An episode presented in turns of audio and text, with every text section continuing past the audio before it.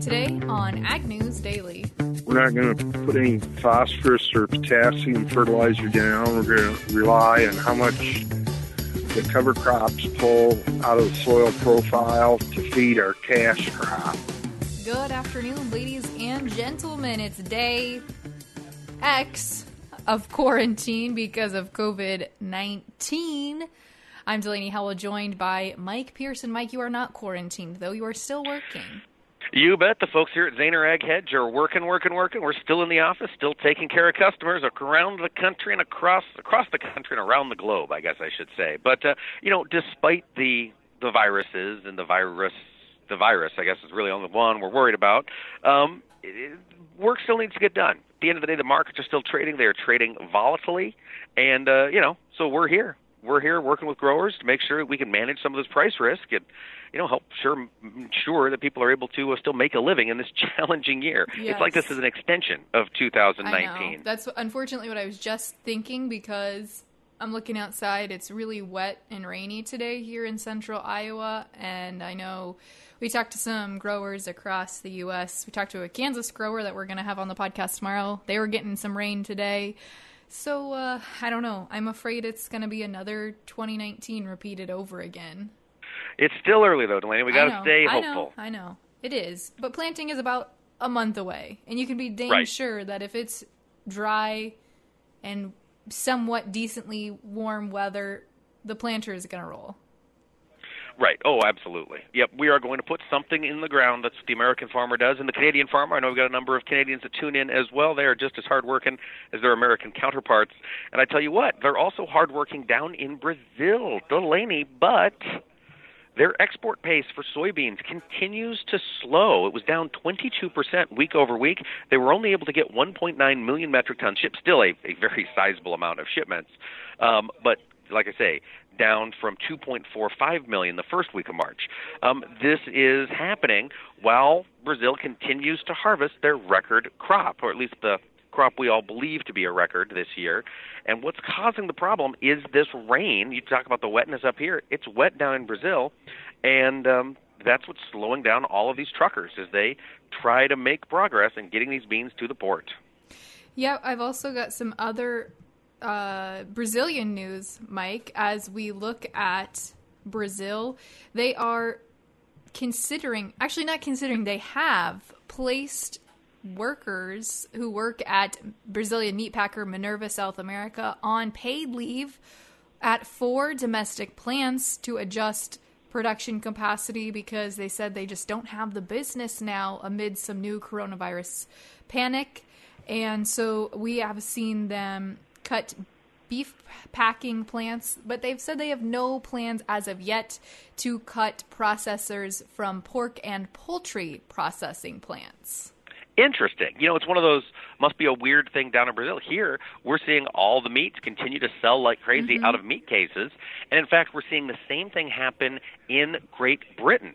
In fact, Britain's largest supermarkets, and so these are names that might ring a bell to folks who have traveled overseas, it's Tesco, Sainsbury's, and Asda, have all come together and they are limiting food purchases starting today, after basically all these stores were uh, mobbed yesterday and Monday.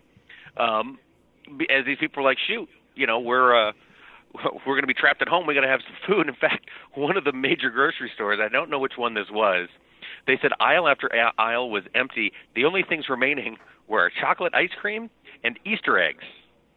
Okay, like and so, like chocolate Easter eggs, or yeah, like right, yep, chocolate Easter eggs, exactly. Interesting. I like chocolate Easter eggs. I will buy them. I do too. Um, so basically, Tesco has said they are going to close all meat, fish, deli counters, and salad bars. And um, let's see, what are some of the other changes these companies are looking at doing? Basically, all it says is they're restricting purchases, but I don't know by how much. I don't know if they're letting you buy a mm. certain dollar or you know right. pound amount of food, or if you can only get certain items. Maybe all lanes are express lanes with fifteen mm. items or less. I'm not sure how they're doing it, but they have been hit and uh, apparently shopped out at these grocery yeah. stores over there. Yeah. Well, I mean, I think the concern is definitely real from a U S perspective as well. And we've seen the U S Department of Agriculture is trying to reassure people that slaughterhouses will be kept staffed and will keep running. They won't have a shutdown as of yet. But the the other thing to consider here, I guess, is not only do we need workers in these slaughter facilities, but we also need inspectors. And so as we continue to see components of the government shutdown, U S D A is one of those, you know, components that potentially could shut down. And we could see meat inspectors potentially not want to go to work, which would slow down any sort of processing and slaughtering facilities. So that is another concern, I guess, that folks are keeping an eye on. Yeah. And, you know, it's interesting. So I heard, you know, all of the uh, the horror stories here around Chicago of grocery stores being shopped out of, of most goods, toilet paper and meat and bread and all this stuff. And I'm a bachelor nowadays, so I don't get to the grocery store as often as I should. Most of my grocery shopping happens on Domino's dot com. But I did make it over across the park to my local grocery store, and I was surprised. pleasantly surprised. Really, the only thing that we were out of out of was all paper products. I'm guessing people mm-hmm. bought up the toilet paper first, then they went for paper towels. Now yeah. they're snapping up napkins as they anticipate, uh, you know, longer-term stays at home. But I don't think this virus causes any of those no. digestive issues. I think it's all, you know, lung. It's all psychology, the psychology of it. Right, right. I'm sure I can hop on Amazon right now and yeah. buy some hoarded-up toilet paper at absurd rates. I'm just going to you know, rely on uh, T P until I'm out, and then it's paper towel, and then, you know, I got some or napkins Kleenexes. Stocked up from some fast food places. Yeah, there you go. It's also got a little grease on it, you know, it helps oh, it. lovely, lovely. No, so speaking of grease, though, Delaney, oil prices plunged again today. U S crude futures hit an eighteen-year low today. Basically, these uh, traders are looking out at the streets. The streets of Chicago have tweeted a few pictures. They are empty. I ride the bus on rush hour every day. Usually I'm fighting for a place to stand. Today it was me and one other guy and the driver. That was it mm-hmm. at eight o'clock in the morning on the bus to downtown Chicago. Well, that's not great for crude oil prices. It's also not great for ethanol demand. So we're continuing to see some some scares circulating about the ethanol industry, about the potential risks that could come from this virus really disrupting um, travel plans. Yeah, and to follow up on the oil Uh, news, I suppose you could say, Goldman Sachs has slashed their price forecast for second quarter Brent crude oil by a third, and they're now saying it's going to be about twenty dollars a barrel is what we're expecting to see on average the second quarter trading prices to be. They're also predicting global demand will drop a record one point one million barrels per day as we continue to see people just not getting out there and doing any driving or traveling. Absolutely. It is going to have far-reaching effects, and the follow-on effects of that kind of economic slowdown, I think, are going to be fairly massive, even yes. if this virus thing ends up not being that much of an issue. Agreed. But changing tracks just a little bit here, there are two big lawsuits that have recently made some news, and I think our listeners would definitely like to be aware of at least one of these. One of them's positive for agriculture, the other one not so much. The not so much, not so much one is a draft settlement of lawsuits tying the connection between Roundup Ready exposure and cancer that Bayer and their lawyers have been working diligently to fight. This lawsuit has represented tens of thousands of plaintiffs, and we saw here just about five days ago, not quite, we saw the Wall Street Journal reported that there will be a settlement. It appears there will be a settlement. We don't know yet how much that settlement will be. They're guessing, speculation is about in the ten billion dollars range. So folks in that, tens of thousands of plaintiffs in that lawsuit will be getting a payout soon. The other good news for agriculture, well, not really good news, I guess, unless you were banking on this paycheck as part of your marketing plan, and I hope you sure were not. But after years of litigation between the U S and Syngenta, we are finally expected to see those first settlement payments for farmers from that Syngenta corn class action lawsuit are expected to be sent out sometime this week. Oh, man. And they are saying a majority of farmers can expect total payments exceeding five thousand dollars. And of course, that's based on how many acres you planted and bushels and production and whatnot. But we uh, should see pretty good payouts, I guess, from that. And of course, that's going back to the AgriSure Viptera trial cases and the AgriSure Duracade corn traits. You bet. You bet. So, hey, listeners, if you're getting a surprise five thousand dollars check in the mail and you just don't quite know what to do with it, keep your old podcasting friends in mind. Yeah. We will take cash or check. We'll take donations to continue podcasting through these desolate oh, times. Absolutely. I mean, we're out here providing the news, Delaney doing the work. You know, listeners, you know, we'll, we're going to go fund me started.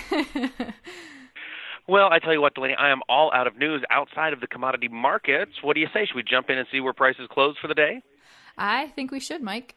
All right, folks. We had a volatile day in the markets. We had a ten cent range in corn. To finish the day, the May contract closed eight and a quarter cents lower at three thirty-five and three quarters. December new crop down four and a half to finish at three fifty-eight even. Soybeans up on the day. The May contract was up a penny at eight twenty-five and a quarter. November new crop up a quarter cent, finishing at eight forty-three even. Chicago wheat, big mover to the upside today. The May contract was up nine cents, closing at five oh eight and a quarter. December also up nine, finishing the day at five twenty-five even. Livestock were crazy volatile today. Remember, in live cattle, most of our contracts were trading expanded limits since we were limit moved yesterday, and they used them. First, to start the morning, they used them to the upside. We were limit up in several of the front-month cattle contracts and then completely fell apart as the Dow Jones Industrial Average sold off throughout the day. To wrap, April, li- April live cattle down four dollars and twenty-five cents, finishing at ninety-two ten. June down three eighty-two fifty to close at eighty-five ninety-two and a half. Over in feeder cattle, similar story. Those moves weren't nearly as volatile today. The April contract was down one dollar and twenty-five cents at one oh nine sixty-two half. The May down three dollars and thirty-two and a half cents to finish at one oh eight fifty-two fifty. And pork, we did see volatility here again today. Again, we were almost limit up to start the day, and then we closed. Well, would have been over limit, or we did close over the regular limits to the downside in several contracts. The April contract, however, was only down thirty-two and a half cents at fifty-eight fifteen. May down three dollars and ninety-seven and a half cents, closing at fifty-eight seventy. Looking over at the dairy markets, Class three milk March contract down a penny at sixteen thirty-two, with the April down thirty-two cents on the day, wrapping things up at fifteen sixty-seven. Delaney, why don't you tell us who we're talking to for today's interview? Well, Mike, I'm quite tired of talking about covid nineteen, so we're trying to look ahead at spring planting, even though it could be a wet one this year. Chatting today with Fred Abels, a farmer in northeast Iowa, about what's coming up for his growing season here in hashtag Plant twenty twenty.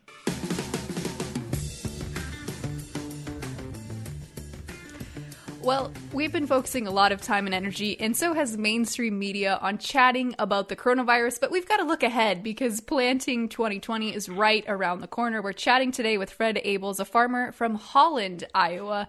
Fred, how you doing today? Good.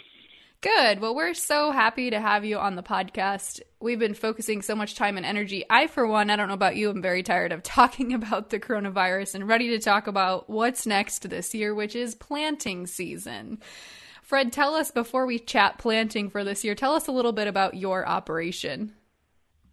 We farm uh, four hundred acres in Grundy County, and it's roughly split fifty-fifty with corn and soybeans.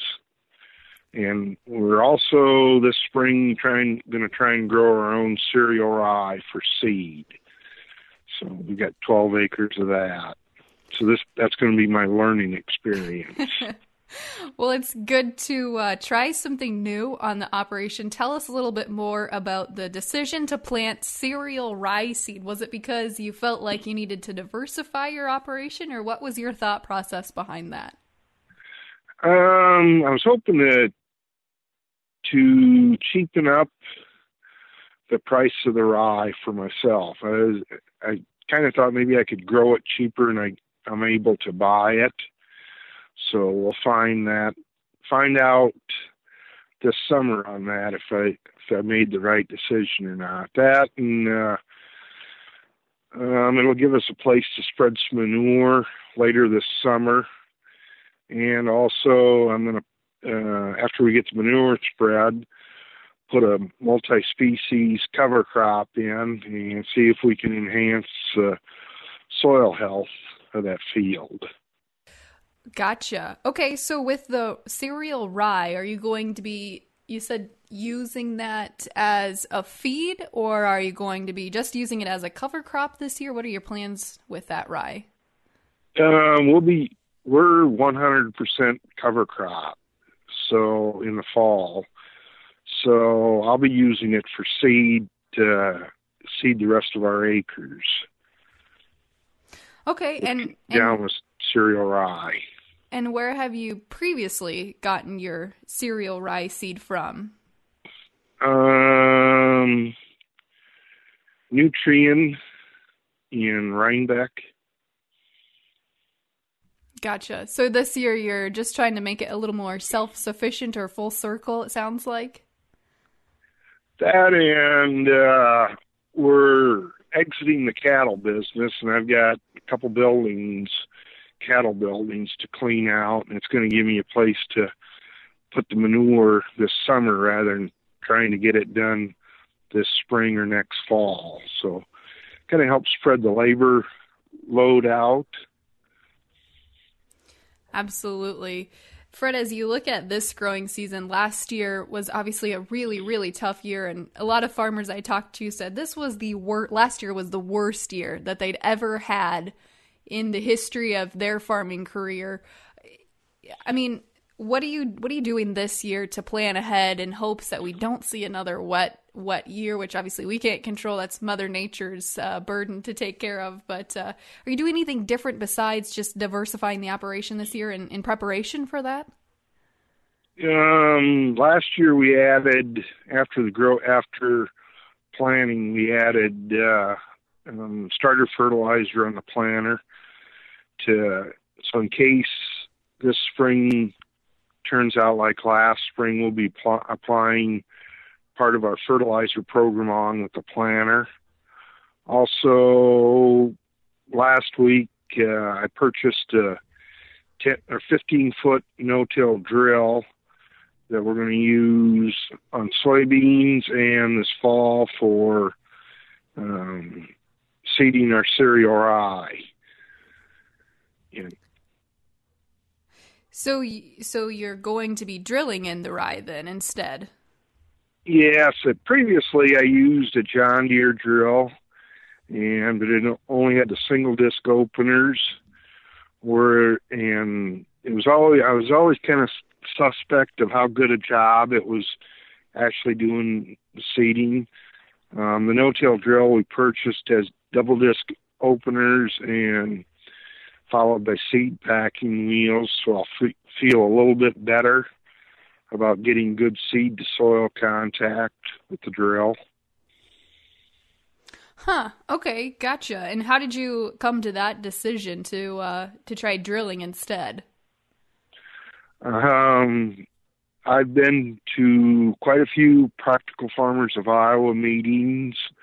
Um, two weeks ago, I went to Springfield, Illinois, for the Practical Farmers of Iowa sponsored Small Grains Conference, and listened to quite a few speakers.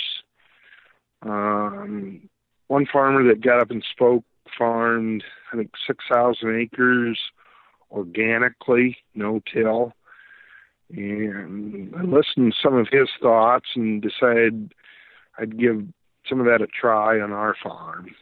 Wow, six thousand acres organically would be a lot of work. Oh, I can't imagine that. But he's he's figured out a system where he can use no-till. So hmm. uh, no-till and then the use of cover crops to delay the weeds. So huh, that's very interesting, very uh, very ingen- ingenuous, I'm sure. Yep. So, Fred, as you look at this year, besides some of the new things that you're trying on your operation, oh, commodity prices haven't been uh, doing the best lately. We've seen some more wet weather this year. Do you have? An, is there anything that we can be positive about here for uh, plant plant season twenty twenty? We have plenty of soil moisture. That is very true. No lack of that. That's for sure.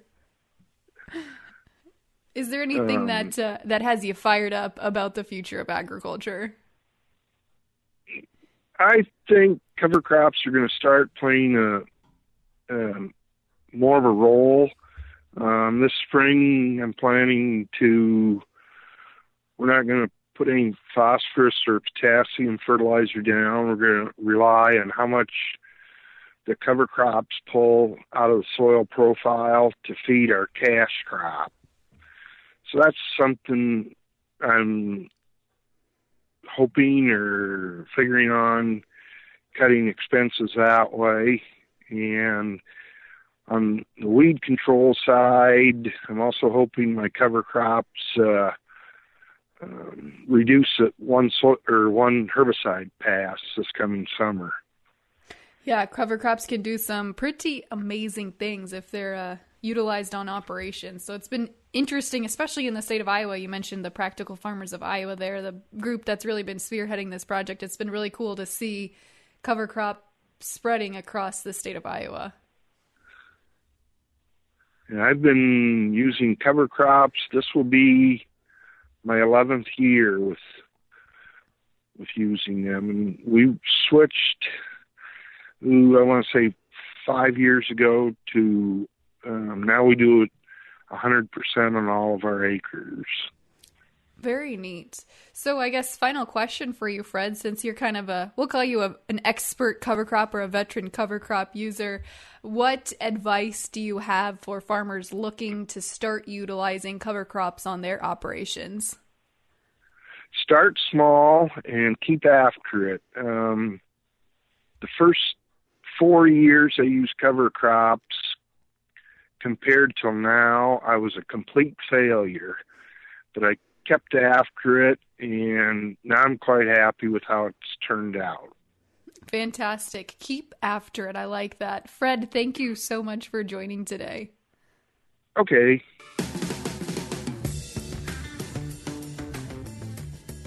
Well, again, a big thank you there to Fred. We're going to talk with another great producer who's doing some interesting things to diversify his operation on tomorrow's episode, so be sure and catch that one as well. But Mike, we're trying to cover some great topics here amidst all of these pandemic crisis concerns.